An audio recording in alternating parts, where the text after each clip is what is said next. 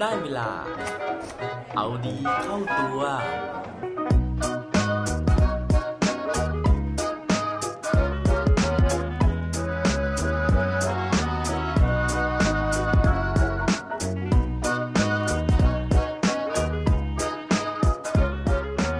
ทำยังไงถึงจะทำให้วันนี้ดีได้กว่าเมื่อวานครับ สวัสดีครับ พบกับผมชัชวานแสงปรีดีกร และรายการเอาดีเข้าตัว รายการที่จะคอยมาหมั่นเติมวิตามินดีดด้วยเรื่องราวแล้วก็แรงบันดาลใจ เพื่อเพิ่มพลังและภูมิต้านทานในการใช้ชีวิตให้กับพวกเราในทุกๆวัน หลังจากตอนที่แล้วนะฮะที่ผมเนี่ยได้มาเล่าประสบการณ์ของตัวผมเองนะครับ ในการที่ได้ไปแข่งไตรกีฬามานะฮะ ซึ่งถึงแม้ว่าจะทำเวลาได้ไม่ได้ดีมากนะฮะแต่ว่าก็มีความภาคภูมิใจในตัวเองเล็กๆนะครับ ว่าแล้วเนี่ยวันนี้ก็เลยอยากจะมาเล่าถึงอีกเรื่องหนึ่งนะฮะที่มีความเกี่ยวข้องกับไตรกีฬานะครับ แต่ว่าเป็นแค่หนึ่งในกีฬานะฮะที่อยู่ในไตรกีฬานั้น ก็คือเรื่องของการวิ่งนะครับ อย่างผมเองเนี่ยเวลาที่ไปวิ่งเนี่ยฮะแล้วทำเวลาได้ดีขึ้นเนี่ยผมก็รู้สึกดีใจนะฮะรู้สึกว่าเราเนี่ยเก่งขึ้นไปเรื่อยๆนะครับ แต่ว่ามีผู้ชายคนหนึ่งนะฮะที่นอกจากเขาจะทำลายสถิติของตัวเองแล้วนะฮะเขายังไปทำลายสถิติของคนทั่วโลกอีกนะครับ ซึ่งคนคนนี้นะฮะผมว่าถ้าผมเป็นเขาเนี่ยผมต้องภาคภูมิใจมากๆแน่ๆเลย ผู้ชายคนนี้นะฮะเมื่อปีที่แล้วนะครับในปี 2563 เนี่ยเขาได้รับการพูดถึงเป็นอย่างมากเลยนะฮะในฐานะผู้ชายที่วิ่งมาราธอนได้เร็วที่สุดในโลกนะครับ นอกจากจะเร็วที่สุดในโลกแล้วนะฮะเขาบอกว่าเขานะฮะสามารถที่จะทำลายความเชื่อของมนุษยชาตินะครับ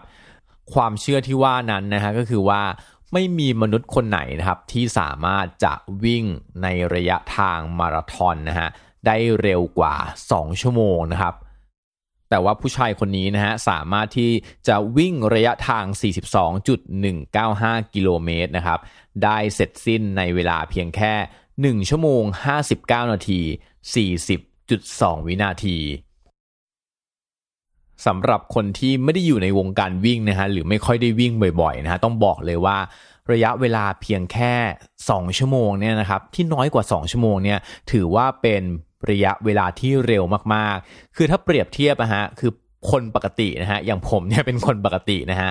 วิ่งแค่ 5 กิโลเมตรนะครับก็ใช้เวลาครึ่งชั่วโมงแล้วนะฮะวิ่ง 10 กิโลนะฮะใช้เวลา 1 ชั่วโมงนะครับ วิ่งฮาฟมาราทอนนะฮะ 20 กิโลเนี่ยใช้เวลาถ้าเก่งๆ เลยนะฮะเขาก็เรียกว่าซับทูนะครับ ก็คือ 2 ชั่วโมง แต่ว่าคิปโชเก้นะฮะ สามารถวิ่งระยะทางฟูลมาราทอนนะฮะ 42 กิโลเมตรเนี่ย จบได้ในระยะเวลาที่คนอื่นเขาวิ่งฮาฟมาราทอนนะฮะ ก็คือใช้เวลาน้อยกว่าคนปกติครึ่งหนึ่งเนี่ยนะครับ จากที่ปกตินะฮะ คนที่วิ่งครั้งแรกเนี่ยมาราธอนอาจจะใช้เวลาถึง 7 ชั่วโมง 6 ชั่วโมง 5 ชั่วโมงก็มีนะครับ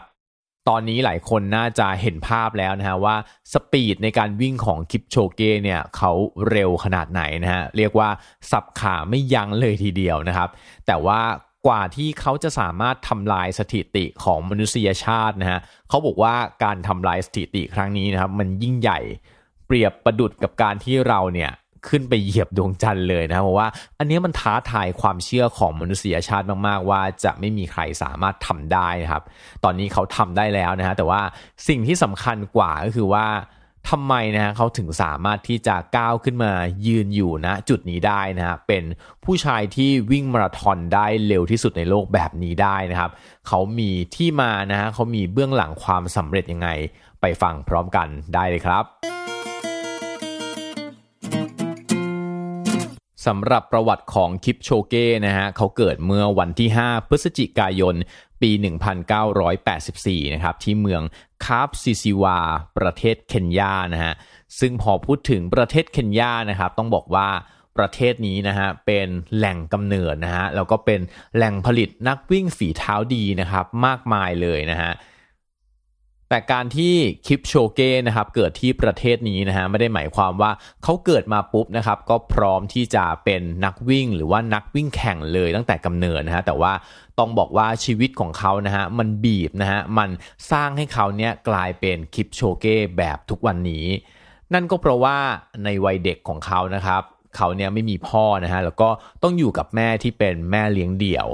ดังนั้นชีวิตในวัยเด็กของเขาเนี่ยก็เลยค่อนข้างจะลำบากนะฮะแล้วก็เขาเนี่ยต้องวิ่งนะครับแล้วก็เดินไปโรงเรียนทุกๆวัน นอกจากนี้นะฮะเขายังมีภารกิจในการที่จะต้องทำงานนะครับโดยทำหน้าที่ในการส่งนมนะครับไปตามบ้านต่างๆ ซึ่งในการส่งนมเนี่ยครับเขาก็ใช้การวิ่งนี่แหละครับเพื่อที่จะทำให้สามารถที่จะส่งนมได้เร็วขึ้น ซึ่งตรงนี้เองนะฮะทำให้เขาเนี่ย ไม่กลัวงานหนักนะครับแล้วก็เป็นคนที่มีความอดทน รวมถึงกลายเป็นคนที่มีความแข็งแรงทางร่างกายอย่างมากเลยนะฮะจากการที่ได้ฝึกซ้อมนะฮะได้ใช้ร่างกายในการส่งนมนะครับแล้วก็ทำไร่ไถนานะครับช่วยที่บ้านเนี่ยทำงานนะครับหลังจากที่ส่งนมไปได้สักพักหนึ่งนะฮะเขาก็มีโอกาสนะครับในการที่ไปลองแข่งนะครับรายการเล็กๆ ในโรงเรียนในหมู่บ้านของเขานะฮะแล้วก็ปรากฏว่าเขาเนี่ยทำเวลาได้ค่อนข้างจะดี หลังจากนั้นนะฮะเขาก็เลยกลับมาคิดกับตัวเองนะครับว่าเออเขาเนี่ยก็สามารถที่จะวิ่งได้ดีนะแต่ว่าทำยังไงที่เขาจะสามารถวิ่งได้ดีกว่านี้ ซึ่งโชคดีมากๆเลยนะฮะที่ในหมู่บ้านของเขาอะครับปรากฏว่าเขาเนี่ยอยู่หมู่บ้านเดียวกับแพทริกซางนะฮะซึ่งคนนี้เนี่ยเป็นอดีตนักกีฬาเหรียญเงินกีฬาโอลิมปิกนะครับในประเภทของการวิ่งนะครับ แล้วแพทริกซางเนี่ยก็จริง ๆ แล้วเหมือนมีคล้ายๆ โรงเรียนฝึกสอนการวิ่งอยู่นะฮะว่าแล้วเนี่ยคิปโชเก้ก็เลยตัดสินใจนะครับที่จะเดินไปหาแพทริกชางนะฮะแล้วก็บอกว่าช่วยสอนเขาหน่อยนะฮะว่าทำยังไงที่เขาจะสามารถที่จะเก่งแบบแพทริกชางได้นะฮะเพราะว่าแพทริกเนี่ยเป็นไอดอลของเขาเลยนะครับเป็นคนที่เขาเนี่ยอยากจะขึ้นไปยืนอยู่ณนะตำแหน่งเดียวกัน ตอนนั้นนะฮะแพทริกก็บอกว่า เขาเนี่ยก็เห็นคลิปโชเก้เนี่ยเป็นเหมือนเด็กทั่ว ๆ ไปนะครับ เพราะว่าทุกๆวันเนี่ยก็จะมีเด็กที่มาพูดกับเขาแบบนี้แหละนะฮะว่าอยากจะประสบความสำเร็จนะฮะในการที่จะเป็นนักวิ่งนะครับ แต่ว่าสุดท้ายเนี่ยเด็กเหล่านั้นก็จะหายไปนะฮะเพราะฉะนั้นแพทริกเนี่ยเขาก็เลยบอกว่าอะเขามีโจทย์นะฮะในการที่จะให้คลิปโชเก้เนี่ยไปทำนะครับ จากนั้นก็ลืมไปนะเพราะว่าไม่คิดว่าคลิปโชเก้เนี่ยจะสามารถทำสำเร็จ แต่ปรากฏนะฮะว่าหลังจากนั้นนะฮะผ่านไปในระยะเวลาไม่นานนะครับประมาณสัปดาห์ 2 สัปดาห์เองนะครับคลิปโชเก้ก็เดินกลับมาหาแพทริกนะฮะแล้วก็บอกว่าเขาเนี่ยทำชาเลนจ์นะฮะหรือว่าทำตามที่แพทริกเนี่ยได้สอนได้ไกด์หมดทุกอย่างแล้วนะฮะขั้นตอนต่อไปเขาควรจะทำอะไรดีนะครับแพทริกชางนะฮะตอนนั้นฟังแล้วก็ตกใจนะเพราะว่าไม่เคยมีใครที่สามารถทำภารกิจที่เขามอบหมายให้ได้สำเร็จ แล้วก็ในระยะเวลาที่สั้นมากแบบนี้มาก่อนนะครับ แต่ว่าหลังจากที่พูดคุยนะฮะแล้วก็ตรวจสอบแล้วก็พบว่า เออเขาทำสำเร็จจริงๆนะฮะแพทริกเนี่ยก็เลยเกิดความสนใจในเด็กคนนี้นะครับ แล้วก็เลยรับเข้ามานะฮะแล้วก็โค้ชอย่างจริงจังสุดท้ายแพทริกชางคนนี้เองนะฮะที่เป็นโค้ชให้กับคิปโจเก้จนถึงทุกวันนี้ แต่ว่าเรื่องที่น่าสนใจมากกว่านั้นนะฮะคือว่าหลังจากที่เขาได้ฝึกซ้อมกันไปนะครับเขาก็เริ่มส่งกิฟโชเก้เนี่ยลงแข่งในรายการต่างๆนะฮะแล้วก็ได้รับรางวัลมากมายเลยนะฮะรวมถึงกีฬาโอลิมปิกด้วยนะฮะกิฟโชเก้เนี่ยได้รางวัลเหรียญทองแดงโอลิมปิกนะครับได้รางวัลเหรียญเงินโอลิมปิกนะฮะแต่ว่าตอนแรกเนี่ยเป็นการวิ่งในระยะสั้นนะครับประมาณ 5,000 เมตรนะฮะซึ่ง หลังจากที่ได้ทั้งสองเหรียญแล้วนะฮะในปีถัดมาเนี่ยเขาก็ตั้งความหวังนะครับว่าเขาจะต้องได้เหรียญทองอย่างแน่นอน แต่ว่าโชคร้ายนะฮะที่ปีนั้นเนี่ยคิปโชเก้มีอาการบาดเจ็บนะครับทำให้ไม่ผ่านการคัดตัวนะครับที่จะไป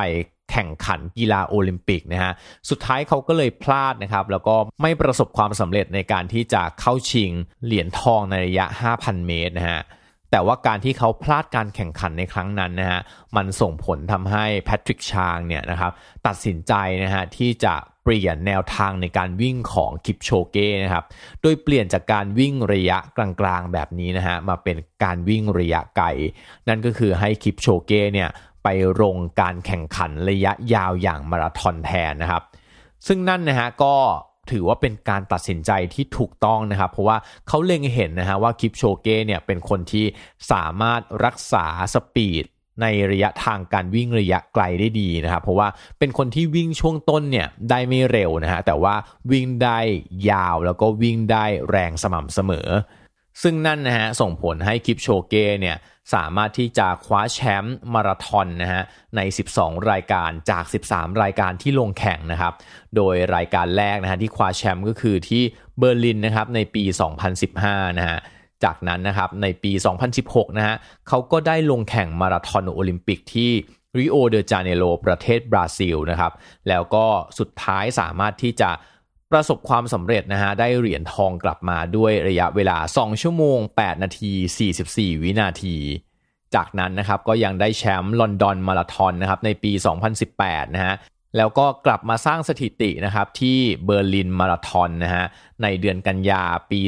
2018 นะครับ โดยสามารถวิ่งจบในระยะเวลาเพียงแค่ 2 ชั่วโมง 1 นาที 39 วินาที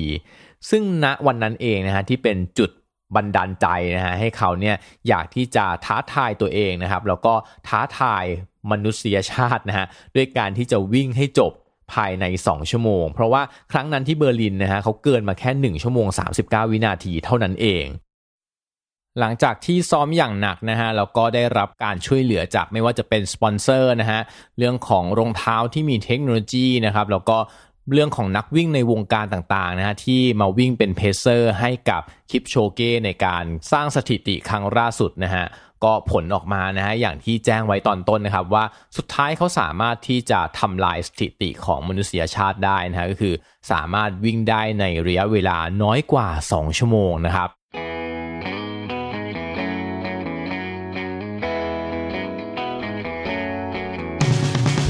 นั่นก็เป็นเรื่องราวความสำเร็จของทิปโชเก้นะฮะซึ่งเขาบอกว่ากว่าที่เขาจะมายืนอยู่เป็นนักวิ่งแถวหน้าแบบทุกวันนี้นะครับเขาต้องผ่านการฝึกซ้อมนะฮะแล้วก็สิ่งที่สำคัญที่สุดสำหรับเขาก็คือเรื่องของการมีวินัยนะครับเพราะว่าเขาเนี่ยต้องตื่นตีห้าขึ้นมาทุกวันนะฮะแล้วก็มาซ้อมวิ่งทุกวันเลยนะครับแล้วก็กลับไปพักผ่อนนะฮะแล้วก็กลับมาซ้อมอีกในตอนบ่ายตอนเย็นนะครับ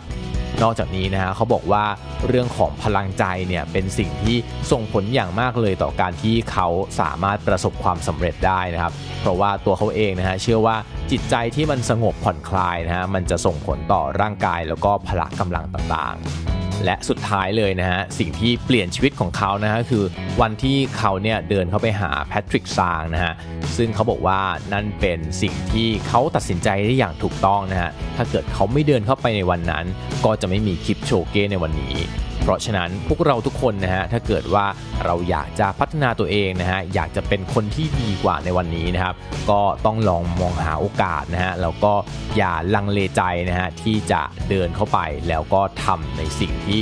มันจะส่งผลในการเปลี่ยนแปลงชีวิตเราแบบคิปโชเก้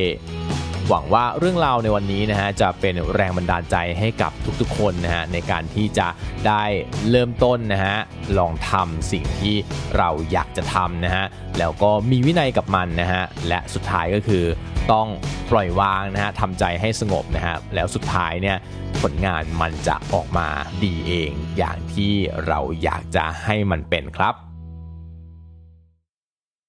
และปิดท้ายวันนี้ด้วยโค้ดดีโค้ดโดนจากนักวิ่งที่วิ่งเร็วที่สุดในประวัติศาสตร์โลกนะเขาบอกไว้ว่า don't dream of winning train for it อย่ามัวแต่ฝันนะฮะว่าจะไปสู่ชัยชนะ แต่ว่าให้ฝึกฝนอย่างหนัก แล้วชัยชนะจะมาเองครับ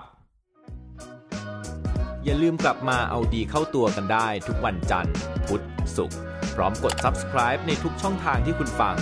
รวมถึงกดไลค์ กดแชร์เพื่อแบ่งปันเรื่องราวดีๆ ให้กับเพื่อนๆของคุณผ่านทุกช่องทางโซเชียลมีเดีย